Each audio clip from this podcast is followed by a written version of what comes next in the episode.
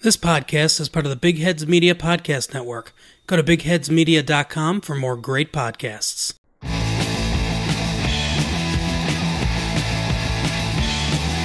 Hello, everybody. Welcome back to the Franchise Tag Sports Podcast. I'm your host, Eric. I'm joined alongside Chris over the phone today. We're going to talk about some preseason, what's happened during uh, the week one of the preseason, and uh, preview some NFC East uh, as the NFL season is right upon us. Just a few weeks until uh, week one is underway. How you doing, Chris? Good. How's everyone doing?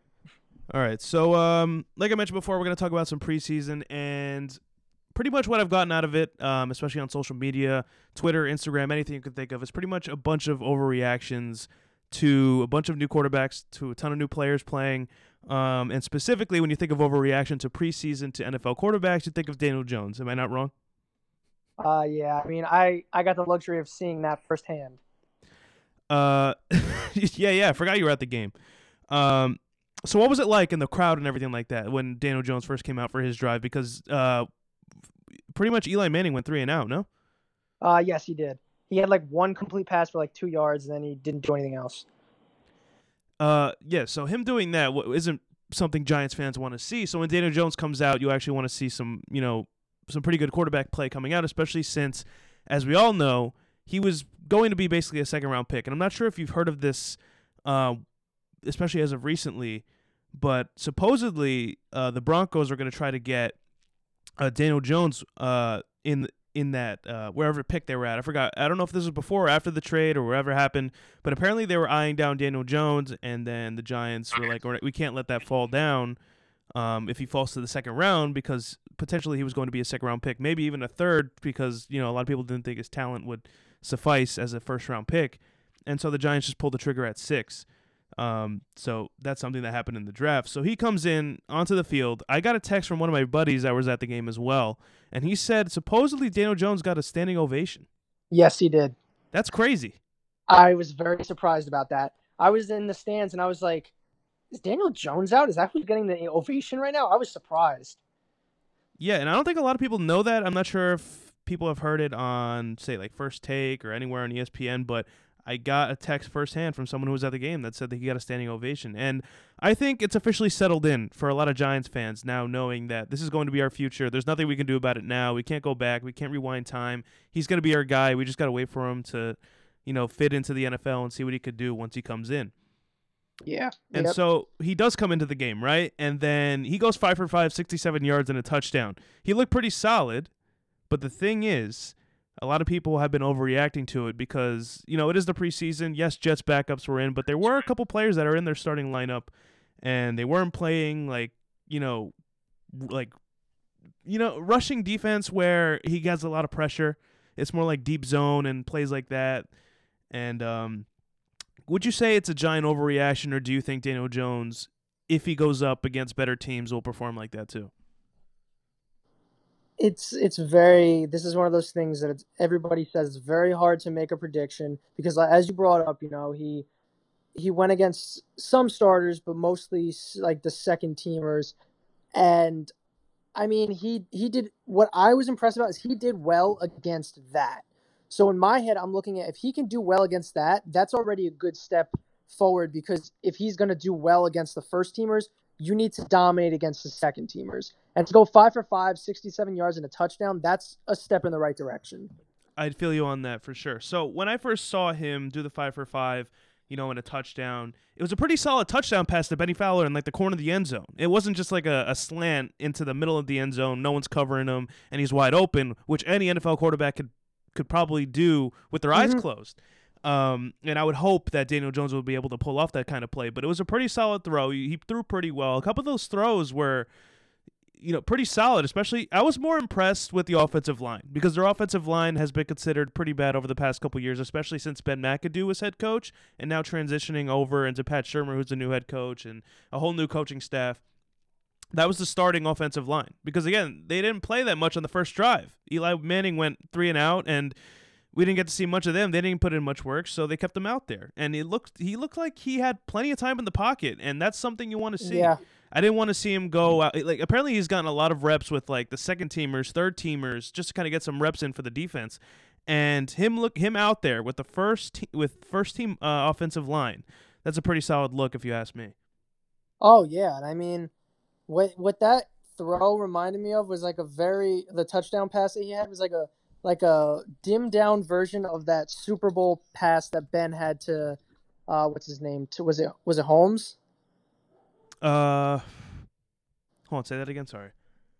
when uh when he threw that touchdown pass his his touchdown pass the uh I think he only threw one when he threw that touchdown pass it was like a like a dimmed down version of when Ben threw in the Super Bowl to uh Santonio Holmes Yeah, kind of. Uh, Bennie Fowler definitely had some more space in the corner of the end zone there, but uh, it wasn't like a tiptoe type catch. But you're throwing it in a tight space there. exactly that's that was what I was saying like something like that that's what it reminded me of like that Yeah, and and you know, it's crazy how things can change up, especially in the city of New York, where one one week when he gets drafted, um, he's in the headlines and saying, "Oh, this is going to be a bust of a pick," and now this the next day, it was like, "Oh, he looks pretty good" and stuff like that, all on the papers on, on everything. And it's going to be like that for the for remainder of his career until he finally gets his first start and he takes over the team. Because the second he starts, Eli Manning's probably going to be out of the league because the, the way the Giants organization's working right now, they're going to keep Eli Manning in for the entire for the duration of this season, probably into next season. And I wouldn't be surprised if you know they try to milk as much out of him as he, as they can. But I don't know if you saw that uh, little interview they did when they caught when the the press caught up with uh, John Mara, and he was saying, "I'm hoping Daniel Jones doesn't see the field this year because that means Eli Manning is, is having a great year, and that's what he's hoping to see this year." So yeah so he's definitely looking to not have Daniel Jones play a second on the field, not even a down. yeah And so, with that being said, um, do you think it's do you, do you think it's best case scenario that Daniel Jones sits behind Eli Manning for another two and a half years? Say, like if that third year doesn't end up well by midseason, and they throw Daniel Jones in there. Do you think that's his best scenario, or do you think throwing him into the Wolves by next year when Eli Manning may or may not call it quits? And I don't think he will because he doesn't miss any games. Do you think that's better for him, or do you think staying behind him is the best thing for him to do? I wouldn't be surprised if they kept him. they- They're making it sound like they want Daniel Jones to kind of learn from Eli. So I would not be surprised if this year they keep him on the bench as much as possible, and then possibly next year it's more of a, a quarterback battle. Yeah, I definitely would like to see a quarterback battle because there's definitely a lot of adversity we'd have to go through. But I feel like the way the Giants organization's working is Daniel Jones is only going to be able to start once Eli Manning's out. There's not going to be much of a battle there. Like, yes, you're going to have a little mini battle if, if I don't know if they're going to trade Lauletta. There's trade rumblings about him. You know, the Eagles just lost Nate Sudfeld in a preseason game. But Yeah. um, but maybe that'll happen. Maybe there's you know some quarterback competition if if Lauletta's still there per se, or if Tanney's still there. I don't think these guys are long term roster spots. But say they draft a quarterback next year in the second round, it's a highly touted quarterback draft class, and they need some depth in that uh, quarterback room there. If there's a if there's a quarterback uh, battle to see who could be the either the backup or the starter, that'd be definitely a great thing to see. Um, but for Daniel Jones' sake, for sake for me, is I think sitting behind Eli for a while is the best thing to do. I know a lot of Giants fans and a lot of fans in general, just because of the skepticism that they have towards the the Giants organization, that they want to see Daniel Jones go out there. I think being patient as much as possible behind Eli Manning is the best thing to do. We're not talking about some Aaron Rodgers who is considered one of the best talents in the NFL, sitting behind another all-time great in Brett Favre, and you're just he's just waiting for his time to come in. Again, I think he sat out at least three and a half years, four years before he went in and to actually start and take over the Green Bay organization. So and take and take over the team. But it's not the case for Daniel Jones. He's still a developing quarterback, and he's considered a talent that's not supposed to be a first-round talent, um, especially of that caliber. So I think sitting behind him, I think that's probably his best option, in my opinion. Yeah, I agree with that. And mind you, this isn't his last preseason game. I mean, we're going to see him go out there again. He's possibly going to throw an interception. I mean, we saw we saw uh, Dwayne Haskins go out there, who's supposed to be selected probably at the number six pick or maybe even above that, depending on who needed a quarterback. And he was the second highest touted quarterback in that draft, behind Kyler Murray, of course. And he threw two interceptions, like it was nothing. Yeah, he did not look well. He did not do well at all. His first pass wasn't too bad, but we're talking like, you know, two interceptions. People look at the stats and they're already writing him off as a bust. I, I, I, I that's why I think it's best for Daniel Jones to kind of just be his own person and stay behind Eli Manning as much as he can. Because the second he comes in, um, there shouldn't be any doubts. I feel like if you throw him out into the Wolves immediately, he's he's going to be in some trouble. This isn't the the, the last team he's going to be be versing. They versed the the Jets um, during the season this year again, um, but it's not it's not going to be of the same type of game. It's not going to be the backups. It's going to be the starters. And trust me, he believe it or not, Giants fans that are listening right now, he's not going to go five for five, 10 for ten, no matter how long they leave him in there. Because I think they left Tanney in there for like the third and fourth quarter, but he's going to throw an interception at some point. It's inevitable. It's going to happen. And the second he does, just watch this New York media just eat him up and just, you know, just say he's a bust. The second he throws one pick. Yeah, I mean, it's that's the thing. He did well. He did he was perfect during the preseason game, so how do you trash the guy? But I feel like it's at the point to whenever he mm, slips up a little bit, it's going to be over exaggerated in that direction as well. Yeah. And one last thing I wanted to point out with uh, Daniel Jones is uh, do you think the narrative in the NFL that once you draft a quarterback, like, you know, last year, Josh Allen, um, uh, Josh Rosen, and Sam Darnold, those guys where it was a highly touted draft class, and Lamar, Lamar Jackson, can't forget about him. They kind of threw him out into the wolves a little bit. Lamar Jackson was a different story because Joe Flacco was still in there and he had that big contract to live up to. But and now he's on the Broncos. But you have Sam Darnold, who's a young quarterback, and he was unanimously going to be the starting quarterback of the Jets, regardless of if Josh McCown's having the better reps in practice or anything like that. Sam Darnold's going to be thrown in there. He's going to learn from Josh McCown. He has no other choice. Jo- um, Josh Allen, same kind of thing. Bills don't really have an option. Uh, Josh Rosen, same thing, but you know he was in one of the worst teams in the league at the moment. He didn't have an offensive line, no weapons or anything, and you see how he struggled. Now he's on a different team. So look at Sam Darnold for example. He had no other choice but to be the starter, and he pretty much didn't have a chance to learn from anything, anyone, or anything as soon as he came in. Obviously, that took a little bit of time, and him coming in wasn't the greatest. Do you think it's best to throw your quarterback out there into the wolves immediately for him to get better and get that experience? Or do you think you know waiting a bit and reading defenses better is is the best way to go? Because why can't a quarterback just be a quarterback and learn for a bit? Now it's got to be like he's got to start right away. He's got to learn how to do this right now and get that experience and be sacked ten times in order to find out uh, what he should do next. What do you think is the best option to do in today's NFL? Well, I feel like with the NFL now, I feel like the preseason is the whole reason why that's where you throw these guys out. And I know they're not playing like, you know, first team reps, they're not getting that defense out there, but that's kind of like a, like a preview to what you're going to get. So I feel like that's why the preseason is important now because you could throw these guys out there and see what they can do. And if you don't like what you're seeing, then you're like, okay, maybe we during the regular season we keep them behind as a backup and we really have them work with the starting quarterback and try to build them to what we want. But if you see them in the preseason and they're doing well, it, it, it could be like, all right, you know, maybe we're gonna we're gonna move forward with this guy. It's again an indicator whether they do well or bad, uh, or if they do bad, that that's how they're gonna do in the regular season. But I feel like it's a better. It's kind of like you're testing the waters. I feel like it's best to test the waters a bit, but um, I'm telling you, man, in today's NFL, when once you draft a quarterback, you're going to want to use him right away. I feel like the Giants are going to be one of the last teams in the NFL to actually, you know, groom their quarterback a little bit. I mean, the Patriots are actually the Patriots might be because they're doing that right now, probably with Jarrett Stidham.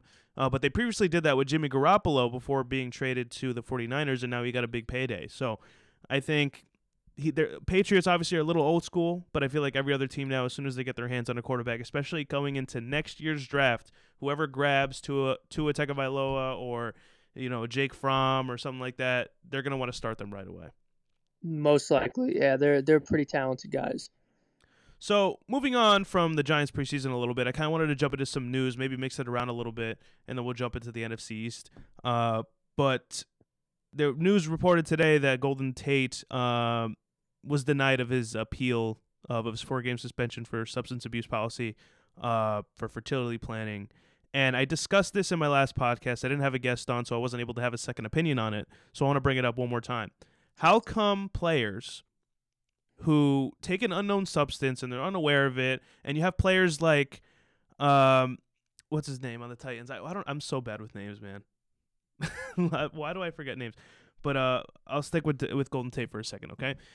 He takes a substance that he wasn't aware of uh, with his doctor for fertility planning, and he gets suspended, you know, without any form of you know fair warning, or we could you know, maybe try to work this out and appeal it and see what happens and see what's what and see what the facts are. But instead, for players like Zeke, you know, Kareem Hunt, and Tyreek Hill don't get any form of suspension um, for domestic violence. What do you, what do you think of this situation and that situation in general? Because this isn't the last time we're gonna be we're gonna be seeing something like this? Yeah, well, I mean, I feel like, for example, you're bringing up like you know using PEDs or using some sort of substance is not allowed. I feel like you know from from that process they go through. There's like I think there's different like there's there's a sample like they they go through different testing for that to make sure that it's definitely something that that's coming up. It's not a false test or anything. And I feel like the difference between these um these you know domestic violence cases and the PEDs where they get drug tested is there's there's really no gray area when you're getting drug tested. You either become come positive or you're, you don't. Whereas with domestic violence, it's not oh you did it or you didn't. It's kind of like oh well you did this this and this, but it, there's no evidence or there's no proof or there's no video so we don't have enough to say that you definitely did it. That's where I feel like the difference is. But the main issue with weed is that there's visual evidence that Kareem Hunt kicked a woman from TMZ and was still picked up by the Browns probably a couple weeks later. And yeah, Reuben, well, he same he, thing with Reuben Foster, man. Though. But but uh, Hunt is suspended what like the first eight games or something. No, I don't think he's getting a suspension at all. I think they turned that over. Oh, because last time I heard, I thought he was still suspended. I'm gonna I'm gonna look into that one more time before this podcast ends. But uh, I saw that he may not even be serving those six games. Yeah, because he that's a different scenario. Because I know with Tyreek Hill, he there was audio, but I don't think there was actual video evidence of anything. Like they heard him yelling and, and screaming and making comments to the his girlfriend or wife, whoever it was, or the, and the child but I don't think there was any actual video evidence, and I feel like that's kind of where he got his leeway. But I feel like the second there is a domestic violence case, there should be action involved. And I've talked about this with you multiple times. The Chiefs have been very, very good with this scenario because the second Kareem Hunt was shown in a video, they immediately kicked him off the team without knowing any you know circumstances that happened at the time like what like how did it lead up to that or anything they didn't look into that before kicking him off the team the second it came out we're releasing him and i mm-hmm. think they mm-hmm. were pretty good at that and with tyreek hill's case um again it was with audio like you said before but again it's come up again and again and this happened i'll go back to reuben foster for a second so he's had allegations brought up on him when he was at the 49ers and i think around like the third or fourth time however many times he was uh uh, uh, you know, blame for it. They kicked him off the team, and then the Redskins picked him up like shortly after that. So, I think there is, you know, a little a little gray area there where the NFL is kind of like, hey, this guy's talented. We need to fill up our depth chart. We're not sure what's going to happen with this issue, but there was a big, big investigation of Reuben Foster showing that you know his girlfriend was lying and she was trying to get him, you know, just pretty much ruin his career. And that's what kind of revived his career a little bit. And he's lucky to even be on an NFL team.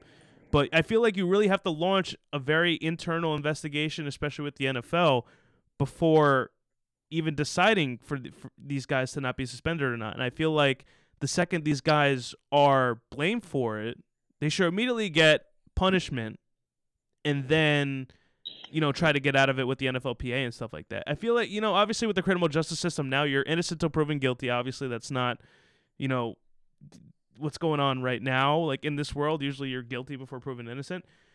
But in the NFL's case, the second something comes out with a player, I feel like he should be guilty and then be proven not guilty. I feel like that would be the best way to go about it, in my opinion.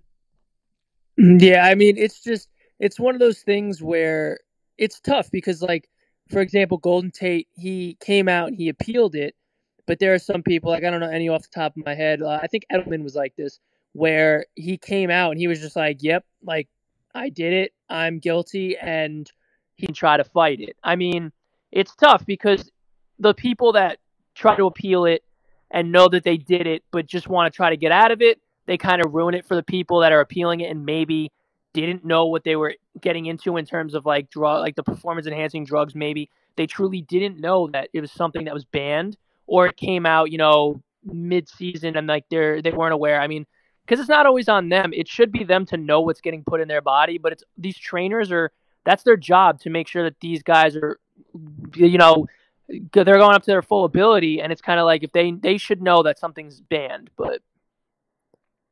I mean, I know it's the player's responsibility to know what they're putting in their body and everything like that, but to kind of stay on the domestic violence topic, because I want to jump into Taylor Lewan, who I wanted to mention before, but I forgot his name. Mm-hmm. I just haven't heard from him in a while. But remember, Zeke, uh, I don't know if this was like, what, two, three years ago? I think it was two, yeah. Two years ago, there was rumors that he was just going to be suspended for the first four games, first two games of the season, possibly four. You know, in that time span. Usually, that's how many you know suspended games they give someone. Mhm. But he ended up being suspended by like late in the season. What, like like week It was- fourteen or something? yeah, it was like the middle of the season. Yeah. middle of the season. Yeah. So that dispute went back and forth with his appeals and stuff like that, all the way up till the end of the season. So how come automatically, just by yeah, I guess it's so black and white. I guess they have a no tolerance thing with that, where you have to suspend someone over a banned substance, but. They really got to get this domestic violence thing, you know, together, man. I, I just don't understand it. yeah, it, it's it's really It's a bad look. It's a bad look. It is, and and it's kind of turned into well, who are you, who you are, and if you're like kind of like what you mentioned, if you're a big guy or you're a big name, you might get a less harsh penalty because of who you are, or whatever, what team you're on, and it's kind of like, in my opinion, the rules are the rules, and if if this is a case, it should be a universal rule that you know, you if this is the situation and there's a domestic violence, whether ha- whether it's good, bad, it doesn't matter. It's domestic violence. You should be suspended this many games. Everybody. Yeah, I think so too. That would be a great way to go about it. I'm not sure why within the NFL and the NFLPA and Roger Goodell, everyone involved, why is it never a set in stone punishment immediately for any allegation? Because once there's an allegation, it's a possibility that you did do it. It's there's never a hundred percent possibility that you didn't do it. So, you know, and if there is someone trying to ruin your career over something you didn't do, an investigation investigation with the police and everyone to find out what happened. And eventually you can find that out. There if there's no evidence to prove him guilty, then he'll he's fine. Then revoke that suspension. But I feel like waiting to find out if he did it first is the wrong way to go about it because mind you, Zeke probably could have been out that whole season. He was lucky enough to be able to play until the end of that season or the midseason Mm-hmm. um, before getting suspended, and that's not a way they should go about it. So, like I mentioned before, uh, Kareem Hunt he is suspended um, for those games, like you mentioned before. I just wanted to get that out of the way there. So I don't know why I got the information that he wasn't, but you know, mind you, he, it took him to sign with a different team for very, very minimum money, um, and then get a suspension before anything happened. So it's not like he was punished before getting signed. He was Mhm. punished after. Yeah. Uh, so let's jump into Taylor Wan, Taylor Lewan for a second. So he was suspended for s- uh, another substance abuse abuse policy um, issue, and he even came out with a video and said, "I took a lie detector test. I've done. I I live by football. I love football, and I never want to do anything wrong. I was just unaware that anything that it was in it." And his results came back that said he wasn't he wasn't lying when he said he didn't know and he's still going to be suspended for the for the first four games of the season as well. And like I said before, there's a no tolerance thing with substance abuse, regardless of what he says to prove himself to say that he's telling the truth. You're still suspended those four games. Yeah, but see how they handled that. That's how it should be with everybody, but that's not the case. That's not how it is with everybody. I don't want to name drop anybody specific, but if if you're somebody from a bigger team or a more successful team or a big name like you've proven yourself, they might have taken the lie detector test into consideration. Yeah, I don't, I don't, I, I just, it's so confusing, man. And hopefully the NFL gets that together soon because with NFL players and the way their upbringing is, some of them have different morals than others, and you're gonna find more of these. This isn't the last time we're gonna get some domestic violence dispute happening with the NFL. And so there's got to be a a set rule, man, because in society outside of the NFL, the second you're accused of anything domestic violence, you're pretty much shunned for for from that from the person you abuse, their family, and everyone and you can't see that person ever again. It's just the way real life works, and I feel like once you're in the NFL, it's like you can play. It's like you can play around with what's good and what's bad, and that sh- that shouldn't be that way. Uh, yeah, I agree. Uh, so enough enough of that. I just wanted to get a second opinion with you there, and I- I'm glad I got, you know, a second opinion on it. But uh, let's jump into the NFC East a little bit and uh, see what's up. Maybe we'll jump into some preseason here and there because uh, again, uh, there should there should be games tomorrow, right? If I'm not wrong. Yes, there are games. Yeah, there'll be games tomorrow. I'll talk about that later on in the week. I'll have an, probably have another episode out later in the week as well. Um, but again, the NFC East. We talked about the Giants a little bit. Last thing on Golden Tate because I'm kind of looking at their uh, depth chart here.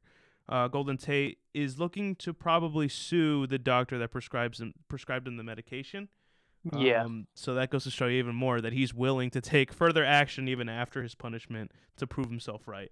But um, yeah, jumping into the season here, let's let's let's move on with the Giants here and uh, talk a little bit more. We talked about Daniel Jones a little bit, so enough of that. Um, so what what do I got? What do I got? We got a couple of injuries. So DeAndre uh looks like DeAndre Baker um is going to be injured, and he apparently uh, supposedly he dodged a big bullet for he I think it was like a knee sprain that he came down with, and it, it could Yeah. have been like a torn ACL. Yeah. Um, let's talk about their wide receiver core though. Even though their defense is probably going to look to hold up a little bit, um, health wise, their offense doesn't look like it is. Um, we have Corey Coleman has a torn ACL, as we mentioned before. Uh, Golden Tate is uh, suspended for the first four games of the season. Uh, their fourth round pick, uh, Darius Slayton, is in and out of injuries. He's been questionable ever since training camp started. Sterling uh, Sterling Shepard is looking to be ready by week one, but he has a broken thumb or some issue going on with him. It looks to me right now the guys that they could be going with is guys like Bennie Fowler, Russell Shepard, Alonzo Russell, uh, Cody Latimer, and Darius Slayton will probably be questionable week in and week out. He'll probably play though.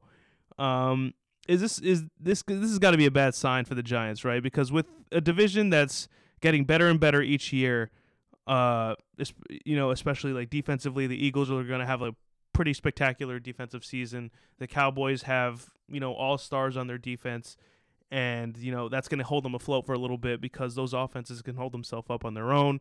The Giants, however, their defense is whatever. Now their now their offense is definitely like we're worried here. So what's the move here? Do they have to sign another wide receiver before the pre before the season starts, or they're going to go with these guys and hope for the best?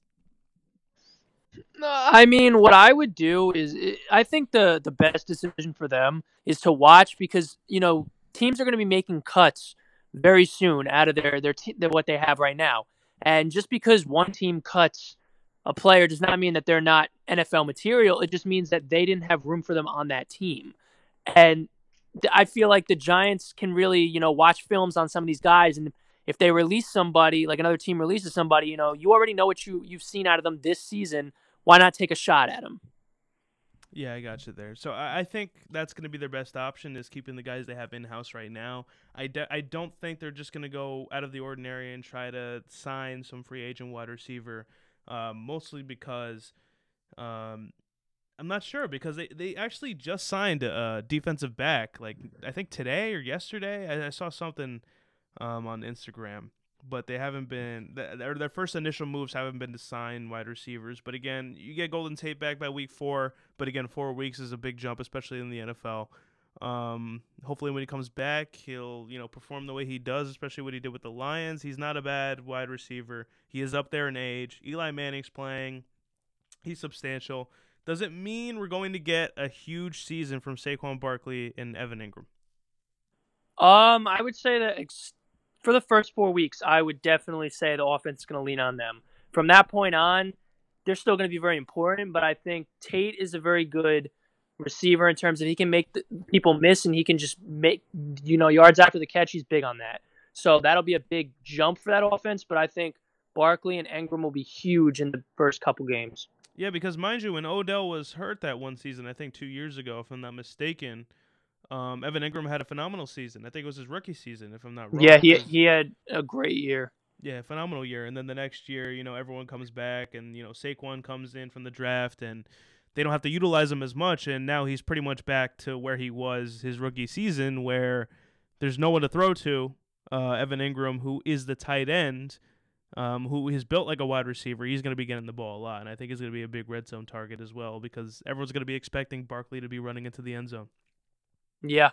What do you think of the offensive line coming in this year? Again, we got Nate Solder who signed that massive deal. Will Hernandez, who was the second round pick last year, who was highly touted to be a first round pick, but he fell to the Giants in the second round. Uh, Jon Halapio coming back from injury, but Spencer Pulley being their backup, who who pretty much filled in the shoes for him, and he held up his own. So if any injury happens, we got Spencer Pulley in there. Uh, Kevin Zeitler, who was in the trade for Odell Beckham Jr.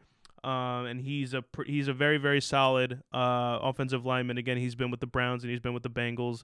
And when he was with the Bengals, he was also um, alongside Andrew Whitworth, who was one of the best offensive linemen in the league. Um, and then Mike Remmers, who was signed from the uh, the Vikings in the offseason. Do you think this sounds a lot better now?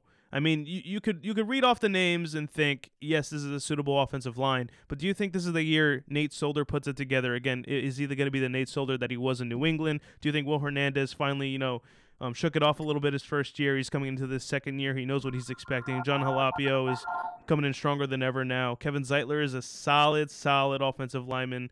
Um, and Mike Remmers, who was from the Vikings, and it's just another name to put in there because Chad Wheeler was uh, filling in for Ereck Flowers before he was uh, you know, traded to the Jaguars and now with the Redskins? Uh, I mean, I don't know in terms of the Nate Solder. I don't know if he was necessarily going to get back to what he was like in New England, but I think that's more. I don't think that's as much of a concern because I feel like the offensive line is improving, and I feel like he doesn't have to be to what he was there because they everyone around him is getting better. He doesn't have to be this huge all star. Obviously, you want somebody that you paid all that money for. You want them to be an all star. I don't know if he's going to be that, but I think overall everybody around him is going to be better, and that offensive line is going to look better this year. I agree with you. I definitely think it's going to help him, but the issue is, I think the Giants are expecting to when they signed Nate Solder, they're expecting the Nate Solder that was in New England and now to be even better because he got his money. That's where I think the issue comes in now. If they think from the standpoint that you're thinking of that everyone's going to get better around him, um, which will help him out, I, I agree with that. But I think everyone and the fans of the New York Giants are expecting Nate Solder to be even. He's they're expecting to play like a Super Bowl champion because that's what he is. Um, yeah, but, I mean, I I think that they also they gave him his money because they wanted him to do t- be talented. But I feel like they also were forced to give him that money because there was another offensive lineman. Andrew Norwell. Yeah, you guys were supposed to get him, and then he slipped through your guys' fingers, and you were kind of like, "We need this help," so you had to sign Nate Solder. I think so too, but Nate Solder isn't the worst signing in the world. And again, no, Andrew no, he's, Norwell, he's not bad at all. He, Andrew Norwell's dealing with injury right now, and that's the last thing the Giants' offensive line needs. And I think Nate Solder is more durable, and I think he's a solid offensive lineman. I definitely think he'll probably put it together this year. I feel like there's no ex- there, there should be no excuse for this offensive line to underperform, um, other than you know pa- pass rush coming in. They they have a pretty tough schedule coming into this year, of course, especially playing. Um, you know, again, a lot of their former players are now with the Redskins. They're in the same division, which is a is a bad thing. And also on the Cowboys, they just re-signed um, what's his name, Lawrence. Yeah. And and you know the Eagles still have their Super Bowl defense lined up. They kept everyone, so they're gonna have some issues in division. Um, hopefully these wide receivers can hold up their own a little bit because uh, we're gonna have a solid running game regardless. Because Saquon Barkley can run whether there's a line there or not. You know what I mean? Yeah, I mean, if I had to do like a brief rundown of every team in your in that division, I'd say the Giants. Obviously, like what you just mentioned, they have that wide receiver issue um, because of injuries. I'd say that the Cowboys, as long as they can get these deals done, are pretty solid. But the way it's looking, Dak does, is wanting a ton of money, forty million dollars, whether that's correct or not. And I don't know if they're w- going to be paying him that. I don't think they should. Zeke is saying he's not going to play unless he gets a contract. And we don't know what's going on with Amari Cooper. He's not as big in the headlines as the other two. So that's very scary for that offense right there. Um, I mean, the the Redskins, there's still a quarterback battle. You don't know who the quarterback is going to be going into week one. And it seems like they they could start off well, but I feel like they always have bad luck and something goes wrong for them. Um, and then you got the Eagles. The Eagles are probably the most put together team in your division. Yeah. But if, we'll, if I we'll jump into the more in a second, but I want to jump into their defense because, like I mentioned before, it's kind of like bleh compared to all the other defenses in this division. Um, so we have their first round pick, who um, they traded up for. Actually, they didn't trade it up for. That was the 17th pick, which is the uh, Odell pick. Uh, Dexter Lawrence. Then we have Dalvin Tomlinson, who's been with the team for a while. Uh, we have B.J. Hill, who was drafted last year, I think in the fifth round, if I'm not mistaken. And then mm-hmm. you have mm-hmm. Lorenzo Carter, who was drafted last year as well. Uh, then we have Oshane Ximines.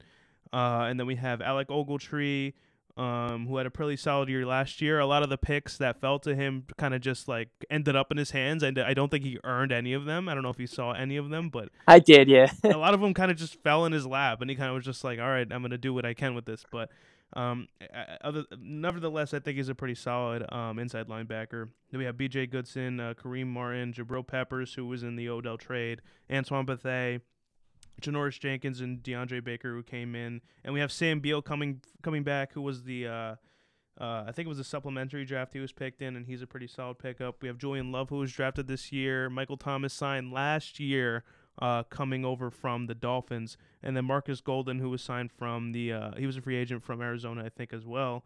Uh, Nate Stupar. This is the depth that we kind of have now. Uh, there's really no. This is kind of a no set depth chart. I just kind of putting up these names out here and see who could possibly end up in the starting lineup. Um, but let's not forget we also have Corey Ballentine, uh, who had an interception in his first his first uh, preseason game, which is pretty solid mm-hmm. to look at. What is the ceiling for this defense, and how far could they go? Because I could tell uh, James Bettcher, who is their defensive coordinator, saw that he's worked previously with players like Bethea, who was on the Cardinals, and he's like, "Hey, listen, if we sign these guys and know how to work with them, I'll bring them in, and maybe we'll bring in some new defensive players in the upcoming draft, and we'll just build from there. We'll give them some veteran minimum deals, we'll give them one-year deals, and see where we can go." Was that a was that a good move by the Giants, and where could their ceiling be, considering now they have free agents that James Bettcher knew who, they were when he was with um, Arizona.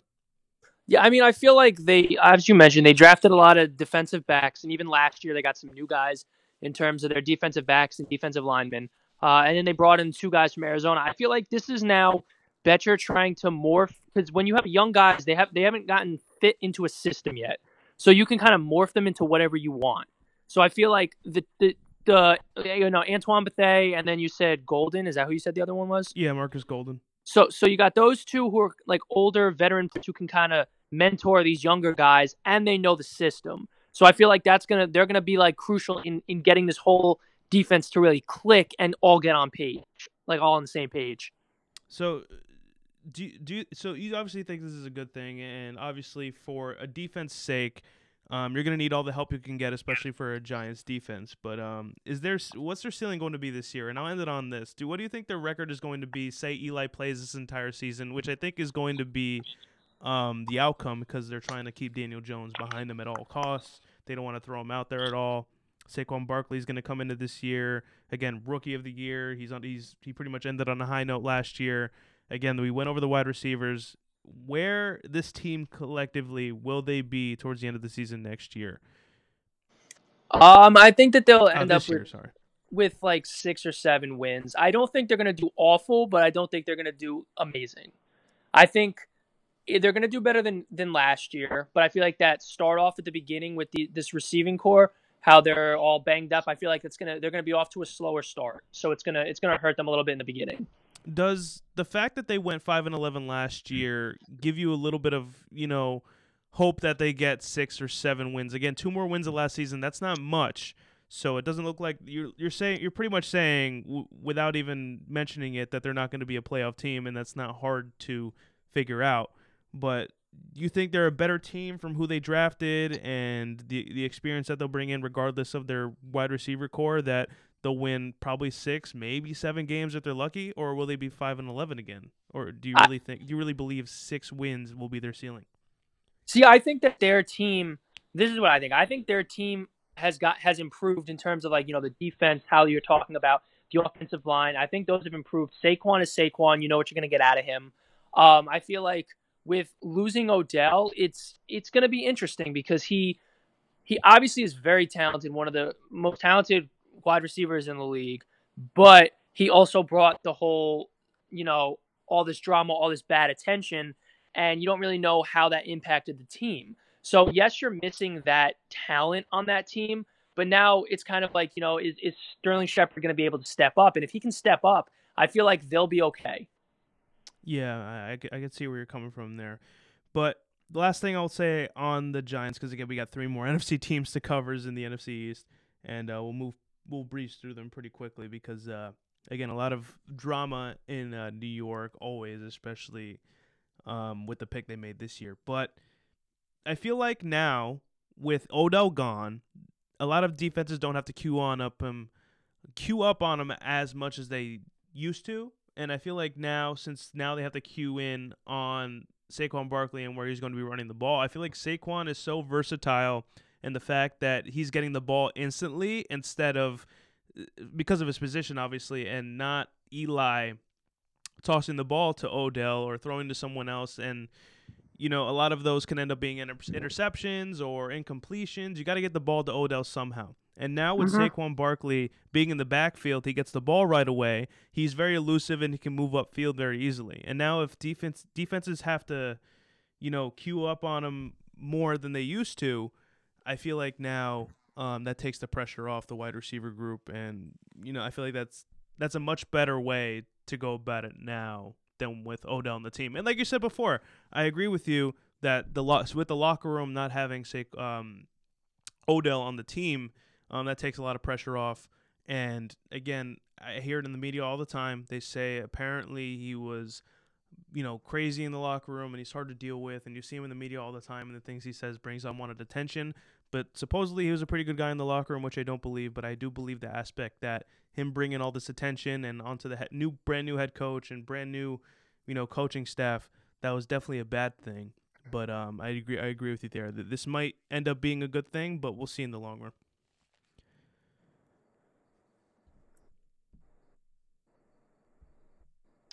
All right. So you ready to jump into the Eagles now? Yep. All right so let's get into it here. I'll start it off. Uh, so we'll go with Carson Wentz for a second. He just signed a massive deal um, with the Eagles. He is their long-term long term quarterback, which comes as no surprise. Um, Nick Foles uh, left to sign a major deal with with the Jaguars. We'll see how that plays out with him. They bring in Jordan Howard, who they traded uh, with the Bears, I think, for a fourth rounder, and uh, they also drafted Miles Sanders. So this is a big thing, and I think about this all the time with the Philadelphia Eagles. Jordan Howard was brought in at first when before they even went into the draft. I saw a guy who is going to revive his career. He was a guy in um, Chicago who wasn't getting the ball as much as he should have, or or should I say this? Because he got he got a lot of t- he got a lot of touches, definitely, especially um, before Matt Nagy came around. But when Matt, Mag- Nat, Matt Nagy came around, um, Tarik Cohen also came around, and you were able to utilize both of those guys. So he wasn't getting the touches that he needed. But he was getting the ball a pretty good amount and not doing much with it. But when he was in the red zone, he could possibly get in the end zone. He possibly possibly couldn't get in the end zone. But I feel like when he when I first heard that he was going to uh, Philadelphia, that was going to be his time to shine. But then they draft a guy, I believe in the third round, Miles Sanders. What do you think of this guy? And what do you think um, his ceiling is going to be this year? Do you think he overshadows Jordan Howard? Do you think Jordan Howard and Miles Sanders collectively will share the ball together um, to the point where you could have two pretty solid backs in the backfield, and they'll both produce pretty well. I think they're going to kind of share the the backfield because if you remember Jordan Howard recently on the Bears, he was not somebody that racked up a lot of yards, but he would get touchdowns. So he his a typical stat day for him could be like 45 rushing yards and two touchdowns. That could be like a normal day for him. Um, you know, with with Miles, we don't we don't really know what to expect out of him. He's a rookie. We don't know how he's going to transition into the NFL. But I feel like they could use him like he could be this kind of passing back. He could be this guy that can really be the more of like the work, take all the workload or like the workhorse. And Jordan Howard's kind of a big guy, and I feel like he could still do a lot as well. So I feel like they're going to really complement each other.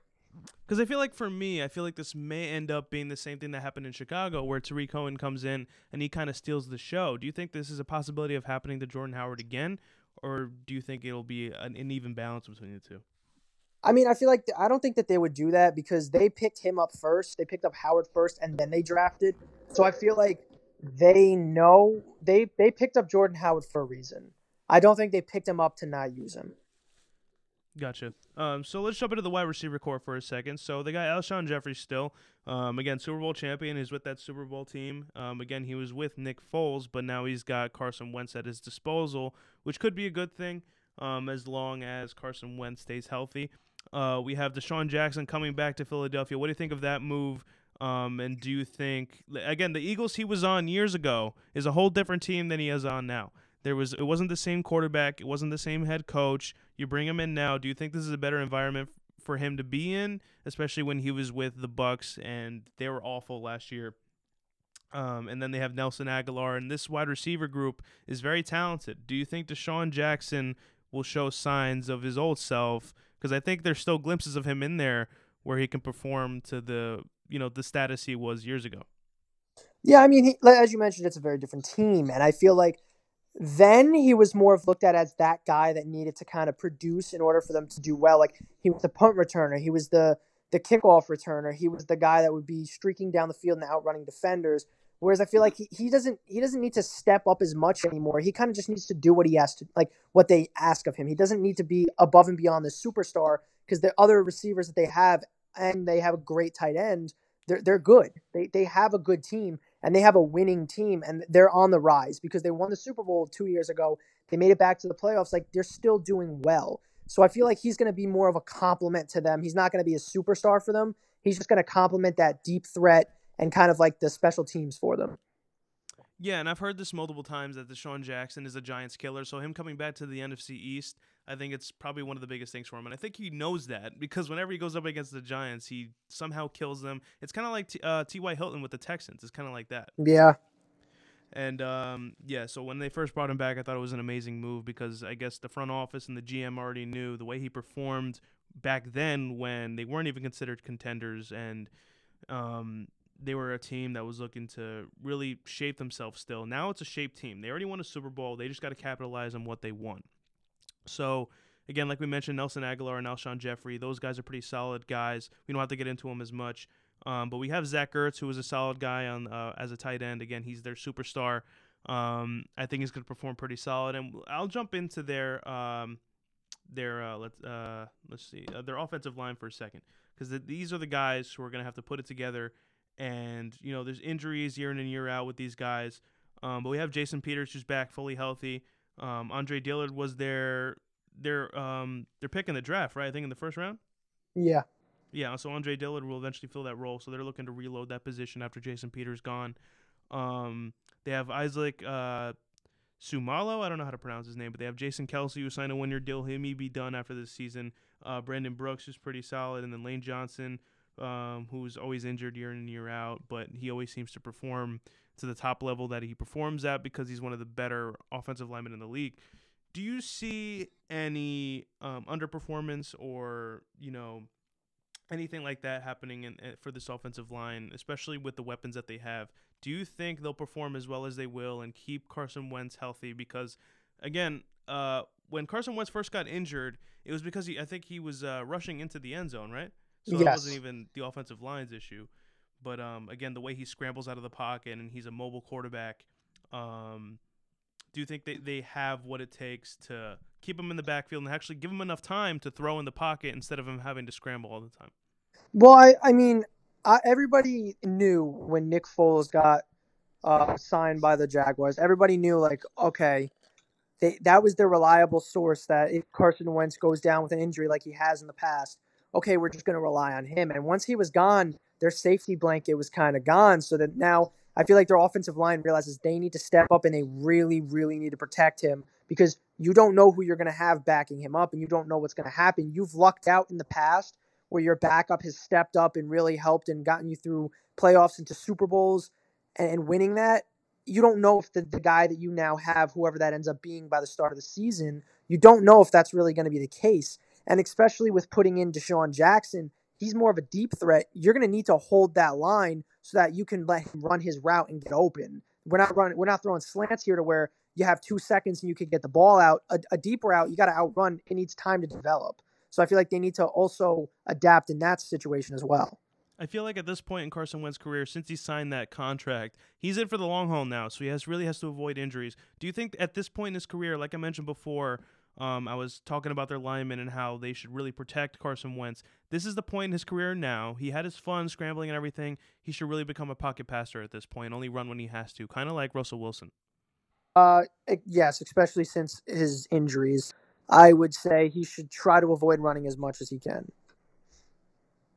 Yeah, that would be probably his best option. Hopefully, we could see him really become a pocket passer because, um, yeah, he can run outside the pocket, he can avoid defenders, but he had that ACL injury. He had, you know, um, didn't he have an under, another injury as well? I'm not sure why it's not coming up to me. He had a back injury. Yeah, back injury, right? I thought for some reason I was confusing elbow and back, but he also has that type of injury. So I feel like while he's young and still getting his money, avoiding injury and being able to step back in the pocket and have time to throw with this offensive line, again, Russell Wilson, a guy who's probably one of the better quarterbacks in the league, would kill for an offensive line like this, and he probably wouldn't have to run unless he has to. So I think that's probably in Carson Wentz's best interest if he did that.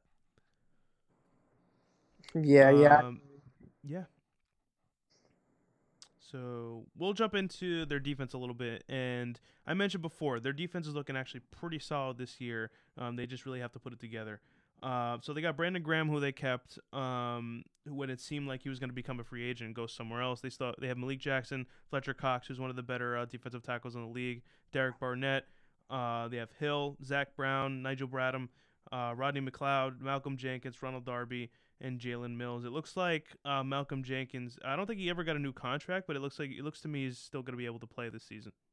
Yeah, I I think that their defense is obviously it's been talented because it won them a Super Bowl and it got them to the playoffs again. I think that they're one of the better defenses in this division. Um, I I mean, and then they also got I don't know I don't remember if you mentioned it, but they have uh, Andrew Sendejo who they picked up in free agency. Yeah, yeah. Um, he's actually uh, him and Rodney McLeod will probably be uh, playing strong safety. Yeah, so so that's a huge upgrade there, just that itself. So it's kind of like I feel like they already were solid and they're improving throughout the offseason. So and they're getting they had some injuries last year too in their secondary. So they're they're getting some of those guys back. It's gonna be it's gonna be a, a good defense. It's gonna be a tough defense to go up against this year. Yeah, and let's not forget, um, I didn't mention uh, Vinny Curry, and he's a very, very, very, very solid defensive end for them, and um, he's going to perform pretty well. And Tim Jernigan, I can't forget about Tim Jernigan. He's always in there, um, performing as well as he can. I think this defense, um, with the with the similar names that are in year in and year out, I think they're going to perform pretty solid. I don't think it's going to be as top level as they were the year they won the Super Bowl, but they're gonna be they're gonna be held up in check enough where the offense will put up their points more than the def- than the defense will. Yeah, yeah, yeah. So I'm not sure anything else you have to add for the Eagles. I'd like to jump into the Dallas Cowboys or the Washington Redskins. Uh, take your pick. Um, let's uh, you know, let's let's go with the Cowboys and then end with the easier of the two because I feel like there's a lot to talk about with Dallas. Oh yeah, yeah, definitely. So let's jump in to the man whose name's been thrown whose name's been thrown around for the past couple days. That his name is Dak Prescott, who's looking for a brand new contract, and um, he, apparently he turned down a a thirty million you know per year Yes.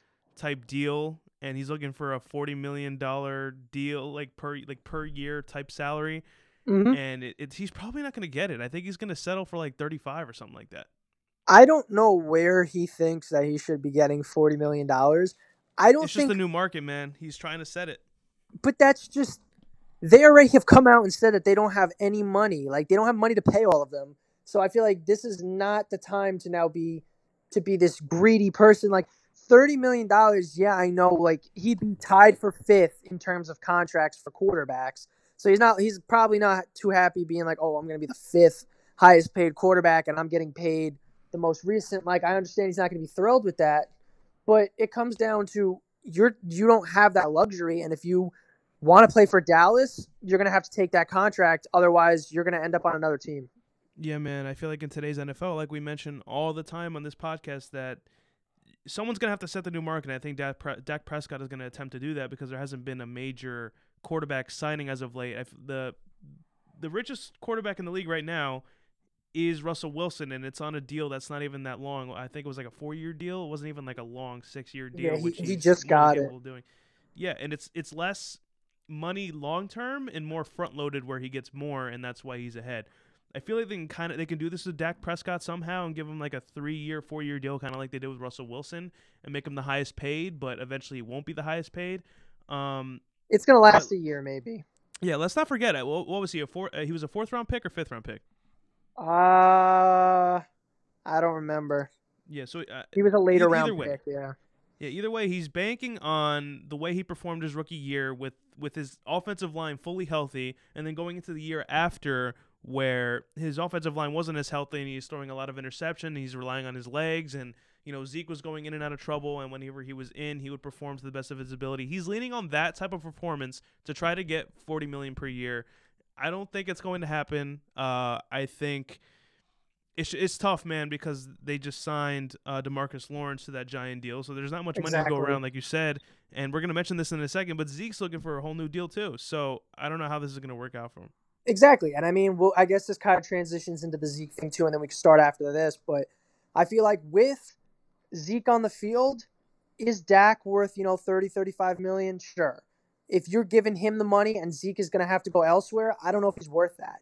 I feel like they complement each other and without that run game, I don't know if Dak Dak's not a great packet a pocket passer. He's not he's not he's not solid. Like he has okay accuracy. He could throw when he needs to. He could throw on the run, but he's not this stellar pocket passer that you look at. So I don't I don't know if he'd be able to take it like 2 years ago as we mentioned earlier on when Zeke was suspended. They weren't doing too hot. So yeah, no, they they really weren't. So it, it gets me nervous, and I would be nervous as the owner or a GM or a fan even of the Cowboys if we let if they let Zeke walk. How do you how do you handle that? Because we've seen it before, and yes, Dak was younger and he's gotten more experience since then. But still, I'd still have that in the back of my head and be nervous that if we don't have this this big named elite running back, is our offense still going to be the same? I think the Cowboys should keep this in mind for a second. Like I mentioned, in next year's draft that's going to be the most highly touted quarterback draft class ever. And if they were to able to hold over, you know, hold themselves over water for a little bit by keeping Dak and using him kind of as a temporary, and I know they're everyone's looking at this guy like, hey, I'm the franchise guy now. Give me the money and I'll perform. Yeah, you can do that, but or you can pull something where you sign Zeke and apparently they haven't been doing too well in contract negotiations either. And if they somehow keep Zeke and they have that run game settled in, and you bring in a young quarterback, you don't have to pay him. Maybe that could be an option. What do you, what do you think of that? That that is the best option. That's essentially what they did with Dak. Literally, they, what they had to do with him. That's well, exactly pretty much ran, he ran Tony Romo out of time. Out of town, exactly. So that's him. exactly it. So and um, it's just bad timing because Dak and Zeke were in the same draft class. Yeah, and I mean, to me, to be honest, in terms of longevity, yes, Dak will probably be around longer just because quarterbacks tend to stick around longer than running backs will. But I think Zeke is more crucial to that offense than Dak. You have is. to be dumb to get rid of Zeke, though, man. That's what I'm saying. You can put in a second string quarterback right now. Whoever's behind Dak, you could put him in, and Zeke will will run that offense. And he's not going to do He's not going to be winning them every game, but he will be able to take control of that offense. If you, you know, if you flip flop and you take Zeke out, that's going to be tough.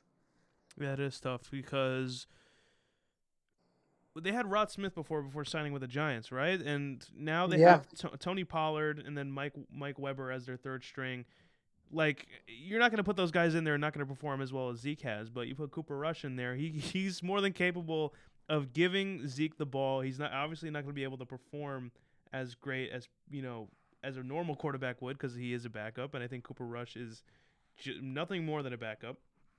But yeah, man, it's tough. Who honestly, I, I go back and forth on this, and I always think like, oh, keep the quarterback, and you could always get a new running back. Kind of like kind of like how uh, the Patriots kind of reload on, on running backs each and every year. Like I, I like obviously Rex Burkhead isn't going to be a Patriot for life, or no. you know James White isn't going to be playing forever, and then Sony Michel's only going to be there a couple years before reloading again.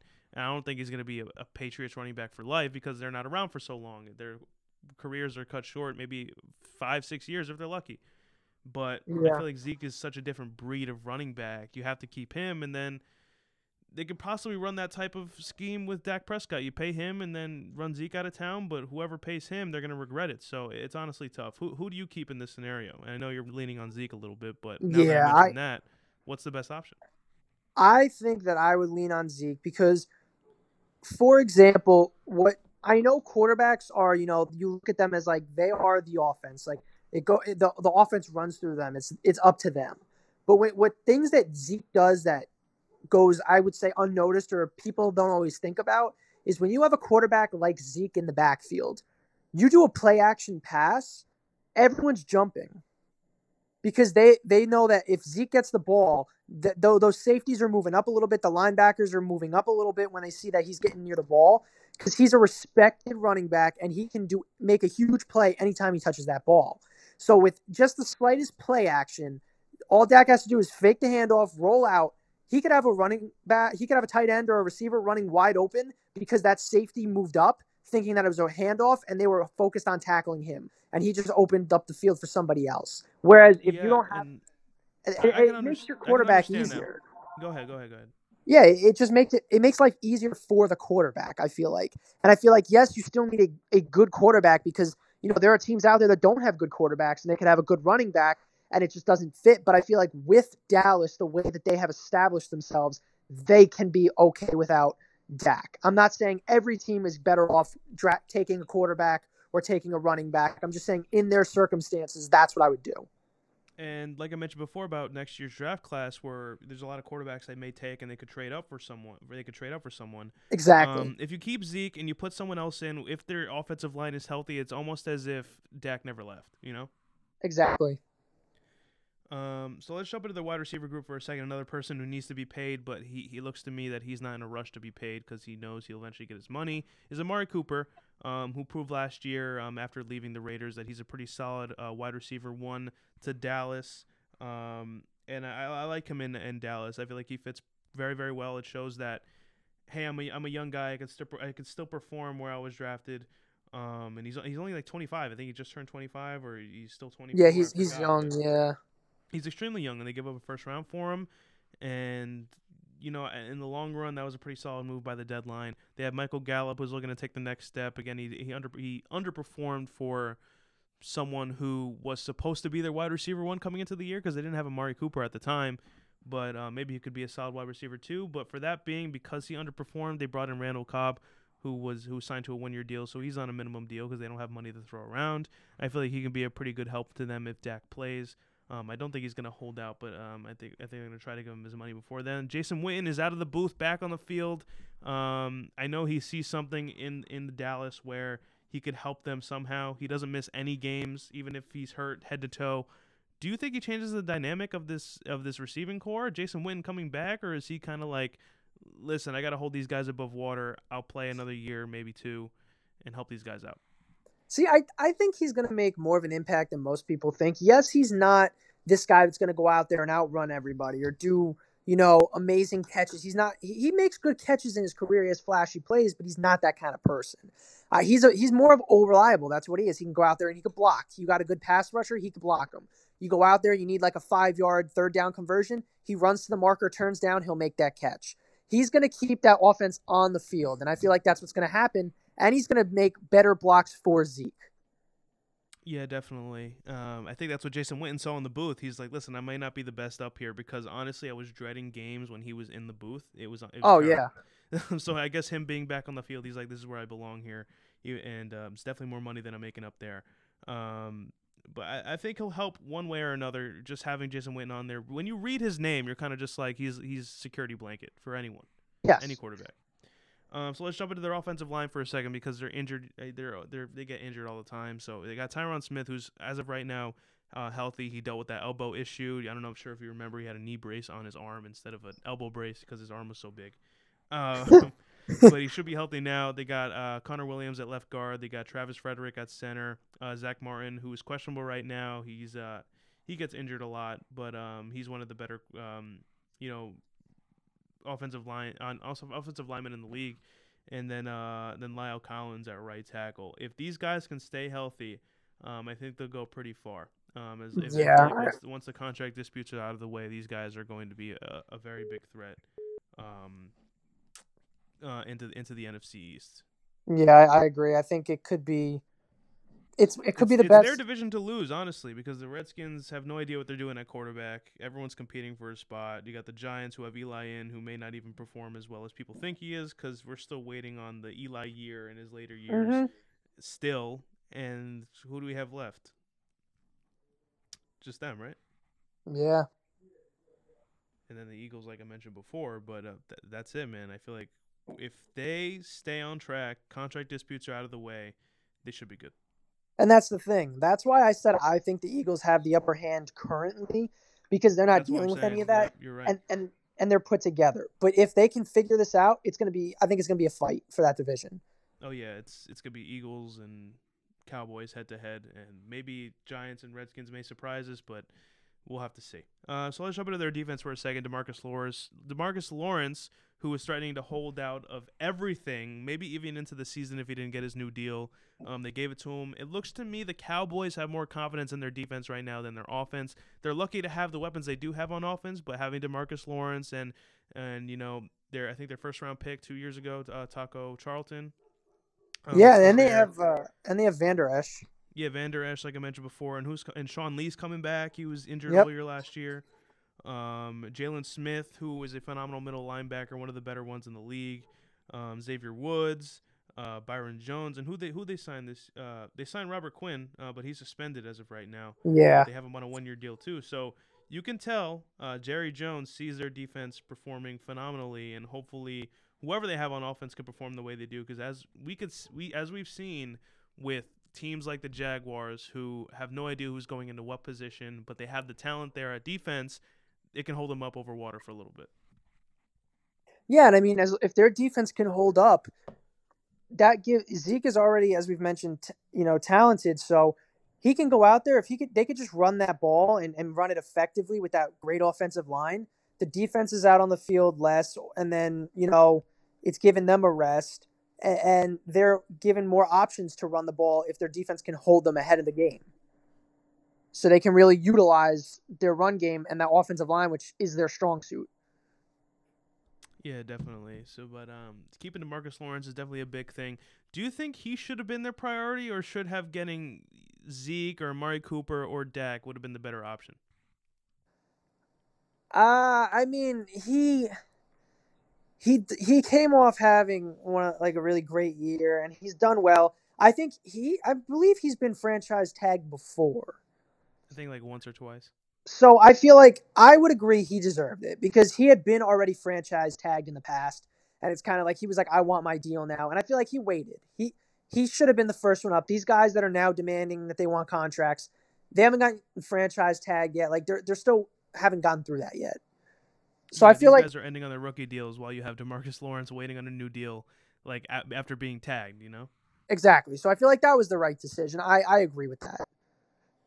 Yeah, me too. Uh, but yeah, man, there's a lot of confidence in that defense. Hopefully, they can hold up a little bit. I'll keep everyone in touch um, as to what's going on with contract disputes. But I, I'm telling you right now, I don't think Dak's getting 40 million. That's ridiculous. I do not think so. And if he does, I don't know where it's coming from.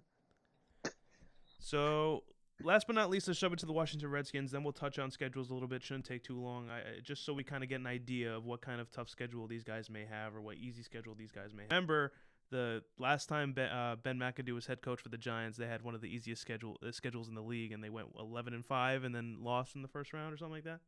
Yeah, they lost to Green Bay. Yeah. Um. So let's jump into the Washington Redskins for a second. So as of right now, it's looking like Case Keenum is going to be the starting quarterback for the Redskins come Week One, and uh, Colt McCoy is going to be their backup, and then Dwayne Haskins will most likely be their third string. Do you think at any point this season we are going to see Dwayne Haskins take the field as a starter? Uh, for the Giants' sake, you hope, based on Right. based on based on last uh, preseason game, because then you got Ereck Flowers and him, and that's that's wonderful. But um, I I don't I think I think they're too like there's a whole quarterback competition because they're all over the place with quarterbacks. So I I wouldn't be surprised if if anybody goes out there at this point. Like they are just all over the place with quarterbacks.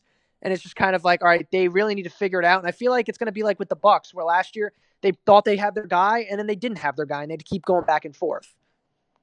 Yeah, definitely. Um, do you think it's in their best interest to have Case Keenum start week, week one, especially considering that he's kind of like a grizzled vet? He performed very well in Minnesota, but when he was with um, the Broncos, uh, it, it didn't end up so great. Do you think now, you know, having a guy who can read defenses and a guy who's pretty much capable and suitable enough to go up against an NFL defense week one instead of throwing Dwayne Haskins in, into there and making sure you have Colt McCoy as your second string because um, when he was uh, when he had his broken leg, he wasn't performing awfully, but that's the guy you would want in there if you don't have you know a starting quarterback that's capable enough. Yeah, I think Case Keenum is is the uh, right decision. I think that as we've mentioned, you know, it seems to be either Dallas or the Eagles division as of right now. So why not go out there and just give it what you got? And I feel like Case Keenum has gone to the playoffs before, and Case Keenum has has gotten the team through schedules and tough schedules and gotten them through those wins.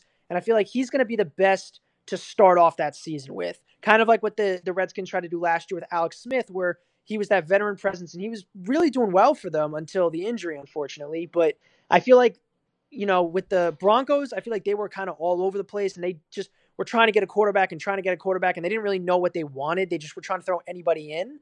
But I feel like the Redskins kind of know what they're what they have out of Case Keenum, and I think that they're really going to utilize him well. So, is it a stretch to say that we'll see Dwayne Haskins by week eight? Is that a stretch, or is that a po- very big possibility? Um, I wouldn't say it's a stretch. I don't think it's a huge possibility, but I also wouldn't count it out. I would say it's somewhere in the middle. I wouldn't. Yeah, definitely I, somewhere in the middle. I, I wouldn't be surprised, just because it's kind of like you like what I what we've mentioned. You know, you know what you're gonna get a Case Keenum, but if they're not, if it's not working, like what happened in Denver last year with him, if that does happen for them, why not just throw that guy out there? Mind you, Jay Gruden is on the hot seat. So if we don't see Dwayne Haskins come week eight, there is an issue because if you have Case Keenum in there, he's performing well. Sure, you'll hold him up over water a little bit, but Dwayne Haskins is the future. And if they want to extend Jay Gruden, we're gonna have to see Dwayne Haskins at some point this season to see where he's at because if they end on an awful note, which is a very big possibility coming into the season, Jay Gruden may not have his job anymore. Yeah. Uh, I wanted to get into their backfield for a second because they're keeping Adrian Peterson around for a little bit. And again, he was jumping in because they lost uh, Derrius Guice, and then Chris Thompson gets injured year in and year out. Samaje Ryan just doesn't do it well enough for him to to perform um, as a running back and hold him up over water a little bit, um, especially with an offensive line that is kind of iffy. They're always injured, um, especially in those Kirk Cousins years. Uh, but Adrian Peterson didn't have a bad bad year last year, especially considering his age and the injuries that he has to deal with, and he's still looking to be in the NFL even after the legacy he's left behind. I feel like he still has something to prove a little bit. But now we have Derrius Guice coming back from an ACL tear, and he performed very well in the preseason last year. And again, like we mentioned before, it's a year of overreactions, but he genuinely looked like a very suitable running back for him, who was selected in the second round, and he was considered to be a first round talent that year in his draft he comes into this year. Do you think Derrius Guice will have a pretty solid year, or they're going to ease him in and have Adrian Peterson kind of lead the way because he was already there last year and he knows exactly how this scheme works? I think they're going to ease him in just because they kept Peterson around for a reason, and coming off an ACL injury is never easy. So I feel like you don't want to rush some guy back because Guice, they're hoping he's their future. They're not looking at, at Peterson as, oh, we're going to keep him around and have it really build around him they're looking at Guice as that guy. And you don't want to send him out too early because, you know, come, it's a whole different sport. But there was a whole argument with Kevin Durant how they the trainer sent him back too early and then he went out and got hurt even more. So you don't want something like that happening in the NFL. You just don't want that when you're trying to build your offense because they could realistically have Haskins and Guice and try to build around that. And you don't want to have any more setbacks with that. Yeah, and again, having an ACL tear, I know that means you have enough time on the sideline to heal. You really want to focus on healing. So, how much was he really learning about this offense, not being on the field and actually taking physical reps? I really, I, I, believe you. I, I definitely think Adrian Peterson going to hold on for, to him a little bit since he knows the system. And again, having an ACL tear that lingers. It doesn't just go away the second you're able to walk and run and able to cut, and it sticks around. So you're going to have to take care of that as well, as well as learn the team system and know the routes and what what exactly to do. I think Adrian Peterson's going to ease him in. Do you think it's going to be kind of like a one-two punch type deal? do you think Adrian Peterson gets most of the load and then Darius Derrius Guice will kind of jump in to kind of be the change of pace guy? Because Chris Thompson, yes, he'll be more of a receiving back, but uh, he does get injured a lot. We're not sure how his health is coming into this season. And again, he's more of a pass catcher than a runner. So do you think it's more of a one-two punch, or is it more like Derrius Guice will change the pace a little bit if they need him? Uh, I think at the beginning it's going to be mostly Peterson in that backfield, and I think it's going to start to lean towards more of a one-two punch towards maybe like you know the fifth, sixth week as long as Guice is healthy and feeling good. All right. So let's jump into the wide receiver group for a second. We got Josh Doctson, who we've been waiting for years and years now to become the guy that they wanted him to be, and especially what NFL fans want him to be, and he hasn't been that. He hasn't gotten the ball as much, and whenever he does, and whenever he does get the ball, it's almost it's pretty much dropped at that point. The second you throw to him, um, do you think he has a different type year this year? Again, it's weird at quarterback. He did have Kirk Cousins at his disposal one year and still didn't perform that well. But now you got Case Keenum, Dwayne Haskins, Colt McCoy. Who knows how that rotation is going to work? Again, Case Keenum is probably going to be the guy week one. Do you think he looks to Josh Doctson more? Or do you think he looks to guys like Cam Sims or um, they got Brian Quick, but he's he's listed as the fourth string on here. He's more of like a special teams type guy. And then they have Trey Quinn, who's questionable. Again, a lot of names who aren't big, but Josh Doctson's one of the bigger names in that list. Based on that circumstance that there's not many big names, I feel like he has to be that go-to guy because they have Jordan Reed as well as a tight end, which he's battles injuries, you know, a decent amount time. as well. But I feel like they're this is it. If Doctson doesn't do it, I feel like they're kind of going to be Gruden's out and he's gone as well because they're setting him up to be that number one. And if he he can't do it, that's it. Like they their experiment with him failed and they're gonna move on. Well, they did that just now with the Jets with uh what's his name? Why do I forget everyone's name, man? Um Crowder. Yeah. They did that with him. It was a failed experiment. He goes to the Jets and that may just happen this year when Josh Doctson goes. And I wouldn't be surprised if next year their first round pick is a wide receiver. Yeah.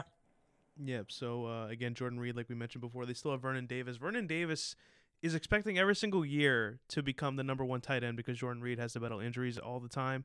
Maybe they can use him as a significant weapon. But let's go to their offensive line for a second because that's going to be a big deal for them.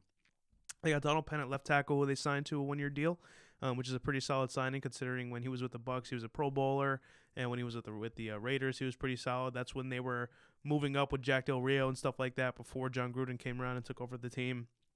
Uh, our boy Ereck Flowers is uh might be the starting left guard coming into the season, and mind you, he was drafted as a tackle for the Giants. So, how is that going to work out for him if he's got to learn everything from the guard position, especially since when he was at tackle, he let everyone in. Do you think being at guard is will be much easier that way since there's no edge for de- defenders to come around, or, or, or do you think he's just a bad lineman in general? I think he's not a solid like he's not somebody that that I would want on my offensive line. Uh, but I think the guard position will be better because you, you get help. You either get a, you either get center help depending on if they're rushing inside, or you're going to get that tackle help if they're kind of rushing through another gap towards the outside. You have the possibility of getting that help. But when you're on all the way on the outside of the line, if they get back past you, they get past you. There's there's no help. Yeah, so they have at center Chase Roullier, Brandon Scherff at right guard, and then Morgan Moses at right tackle. But obviously, the most significant position is Donald Penn, which he's the left with left tackle, and those aren't easy to come by in this league. And then Ereck Flowers, who ended up with the Redskins, who's in the division. Um, who knows when he'll put it together? Maybe this is the year being at left guard. Maybe that'll change things up a little bit. But I'm not sure if you heard the stories that's been happening um, in training camp. Supposedly, he just let someone right through um, during one of the plays or drills they were doing, and then their their their coach, whoever it was, was like, "Someone get me a left guard, like someone who can actually block." Like that's been happening in training camp. I'm not sure if you've heard about that. Yeah, that that's not a good sign. yeah, not a good sign at all. But again, once regular season comes around, maybe that'll change things up a little bit. But let's jump into their defense, and this is basically the Giants on a Redskins defense. Oh, but, oh, so, definitely. yeah. But uh, we got guys like Ryan Kerrigan who performs well year in and year out. He's been the Redskins guy forever. They got Jon Bostic at right inside linebacker. Montez Sweat, who they drafted later in the first round, who I thought was a phenomenal pickup. He fell in the draft because of that heart condition that came up the day of the draft. So I thought he was going to be taken by the uh, the Packers, and turns out they ended up falling to him. Uh, Landon Collins is that strong safety um, who's looking to have a phenomenal year this year because he knows exactly who he's going up against, which is the Giants twice a year. Uh, they got Montae Nicholson at free safety. They have uh, Josh Norman at uh, cornerback, and then uh, Quinton Dunbar at uh, left cornerback. Um, let's see what else we got here. There's a ton. They got Ryan Anderson at um, outside linebacker as well. Um, not sure I'm leaving out here. There's oh yeah, they got DRC, but he's listed as the third string. That should change by probably week one. But again, Josh Norman is going to be their go-to guy at corner. Uh, Quinton Dunbar is questionable, so who knows how they'll move things around there.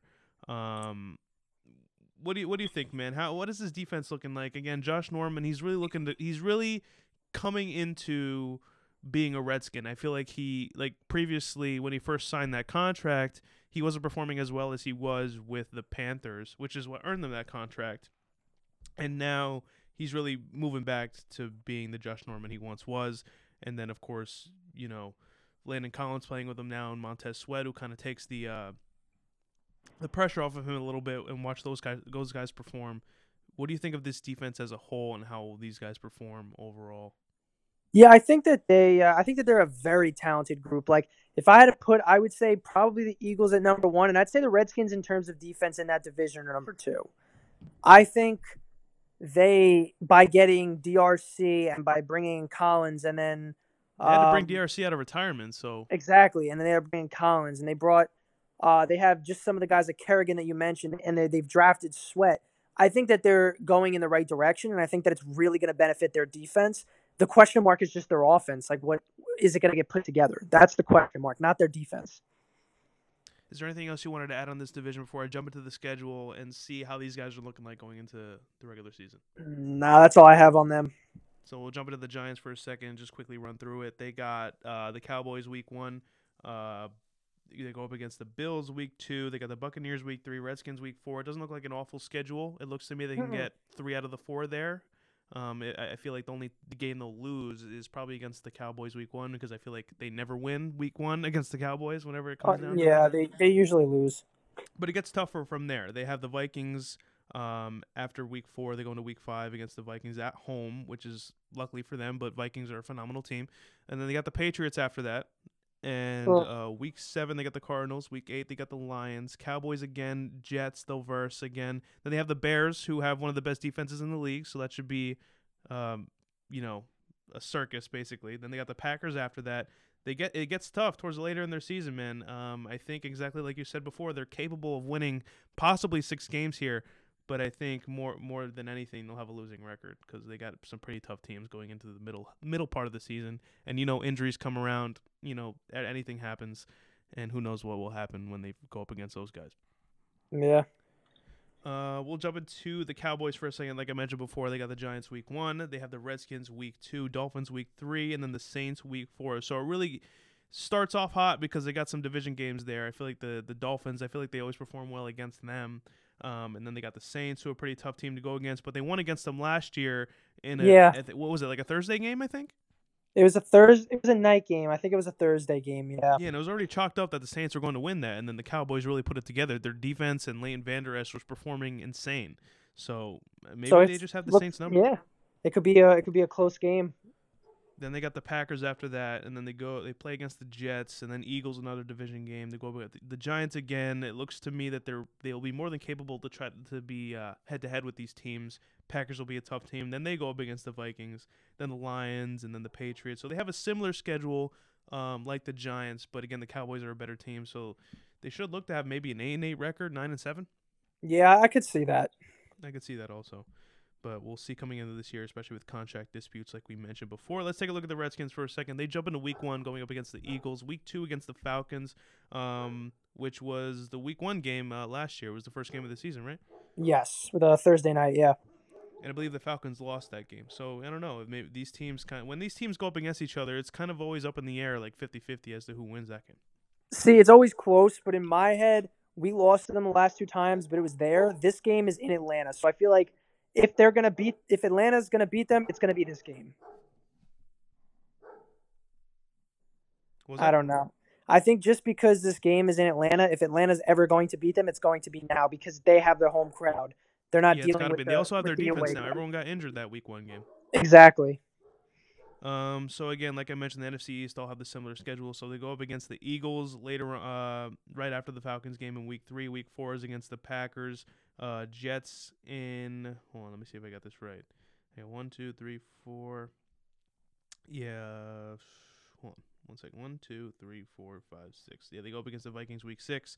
Um, back to division game Week Seven.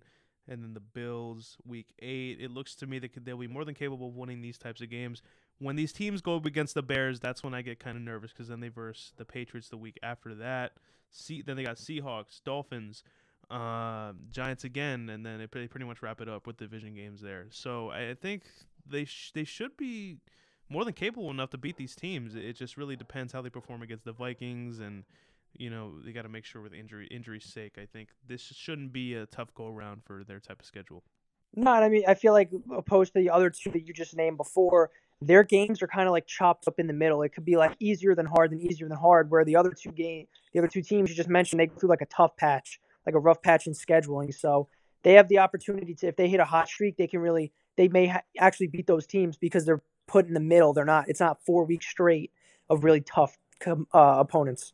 Yeah, and that's what the Giants have. Again, like I mentioned, they have the Patriots and the Vikings and the Bears, like all of them together. Yeah. In like a week span, in like a couple weeks span. So I feel like they're more spread out. It's more towards the middle, and that's when you actually start to get hot. Because early in the season, once you go 0 4, you could either fall in the hole or you could, you know, come out of it and uh, perform as well as you can. And, and again, by the Eagles, the way they perform against Super Bowl champions, I feel like that's the time where they get hot. Yeah, exactly. Um, so again, the, the Redskins don't have have the similar similar schedule like I mentioned before because it's uh, the NFC schedule. Um, they go up against the uh, Eagles week one, like I mentioned before. For the Eagles, they go up against the Cowboys week two, Bears week three. So it starts off hot. Uh, honestly, I don't sports bet, but I would almost bet on that game for the Bears to win that easily if it's a week three game. Oh yeah, and I feel like with with already what you've mentioned, if they don't start off hot, it could basically lose them that division. And again, it's it's this is a tough opening because you're going up against division rivals at this point, and then you jump into an out of you know a, a team that's totally out of left field, being the Bears, and then jump right into the Giants the next week. So. Uh, this could be an 0 4 type start for the Redskins, especially if Case Keenum starts off. I, I don't think him against the Bears is uh, the best recipe. No, not at all. Then they got the Patriots right after the Giants. Then they jump into the Dolphins, which could be, you know, kind of a whatever game, but that's a Redskins game. They got to that's a game they got to win. They go up against the uh, the 49ers the week after that, following the Vikings, and then the Bills, and then they go up against the Jets, Lions, Panthers, and then they jump into Green Bay, and then the Eagles again. They wrap up with division games. So this to me could look like they could win like a max four games. Yeah, I was just gonna say I don't see many wins in, in that. I get nervous here. If their red, if their defense can hold themselves over water for out of division games and maybe Case Keenum or whoever they throw in a quarterback again, I do think Dwayne Haskins is going to see the field by the by midseason because Jay Gruden is is going to be his last hope right there. So if they just throw him out there and he performs well, he'll keep his job.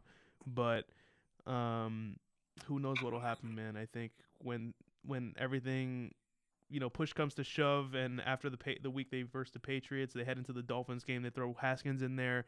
Those two games he wins maybe against the Dolphins and the 49ers, and then the Vikings come around and they kind of you know maybe hold themselves up a little bit, but maybe the defense and Dwayne Haskins can you know kind of have this weird chemistry where they'll put it together a little bit because again he was a very highly touted quarterback. He was supposed to be selected in Daniel Jones' position, and this isn't a bad schedule for him if he ever ends up in here by the middle of the season because again they got the Redskins, Vikings, Bills, Redskins, uh sorry, like 49ers, Vikings, Bills, Jets, Lions, like that that, that should be a, a couple weeks that Dwayne Haskins can handle. Definitely, yeah. Definitely. Yeah, so I definitely think he'll see the field by the time October hits and that's pretty much everything on the schedule if I'm not mistaken. Did I miss a team? No, you named them all. That should be it. So overall, the NFC East is a very interesting division to look at because there's a lot of question marks and uh, a lot of overreactions, and again, a lot of defenses that are set in stone, but offenses that aren't. And I feel like that's the really the main storyline of this division. Yeah, I, I, agree with that. Yeah. Is there anything else you wanted to add on uh, the NFC East? We definitely covered a lot today. Yeah, I think we covered everything that we needed to cover. Definitely. So uh, we can wrap it up here. Hope you guys enjoyed the uh, NFC East preview that we put on for you here. I'll possibly have a later episode in the later in the later part of the week, um, going over the NFC North, and but we'll see where it goes from there. Uh, Chris, I definitely thank you for coming on, man. I appreciate it. Yeah, thank you for having me. So before we go, I actually wanted to plug uh, the Insta our Instagram uh, franchise tag sports. Uh, I, definitely give you guys some updates. I repost from other accounts that I follow. So if you want ever want to get updates, definitely follow our account. And I definitely put up some snippets. Again, especially when we talked about Golden Tate today. I had a snippet from the week before talking about Golden Tate. That's up there, so you should expect that from our. Uh, Instagram there. Make sure to follow the Twitter uh, where you see all the content and make and uh, you'll make sure to see uh, when our new episodes go up. I give you guys updates on that. Make sure to subscribe to the Franchise Tag Sports Podcast YouTube channel if you want to see clips on there. We'll get that going once the regular season comes around. Chris will be around for that. Um, I don't think I'm missing anything else. That should be it, right? Yeah, that should be it. That should be it, man. Uh, yeah. Again, thanks for coming on. I appreciate it. And uh, once the regular season kicks in, I'm I'm ready, man. I'm ready to start talking some more football instead of waiting for news to break out. You know what I mean? Oh, I'm so excited. yeah. So thank you guys for listening. I appreciate it. Stay tuned for some more episodes, and we'll see you next time.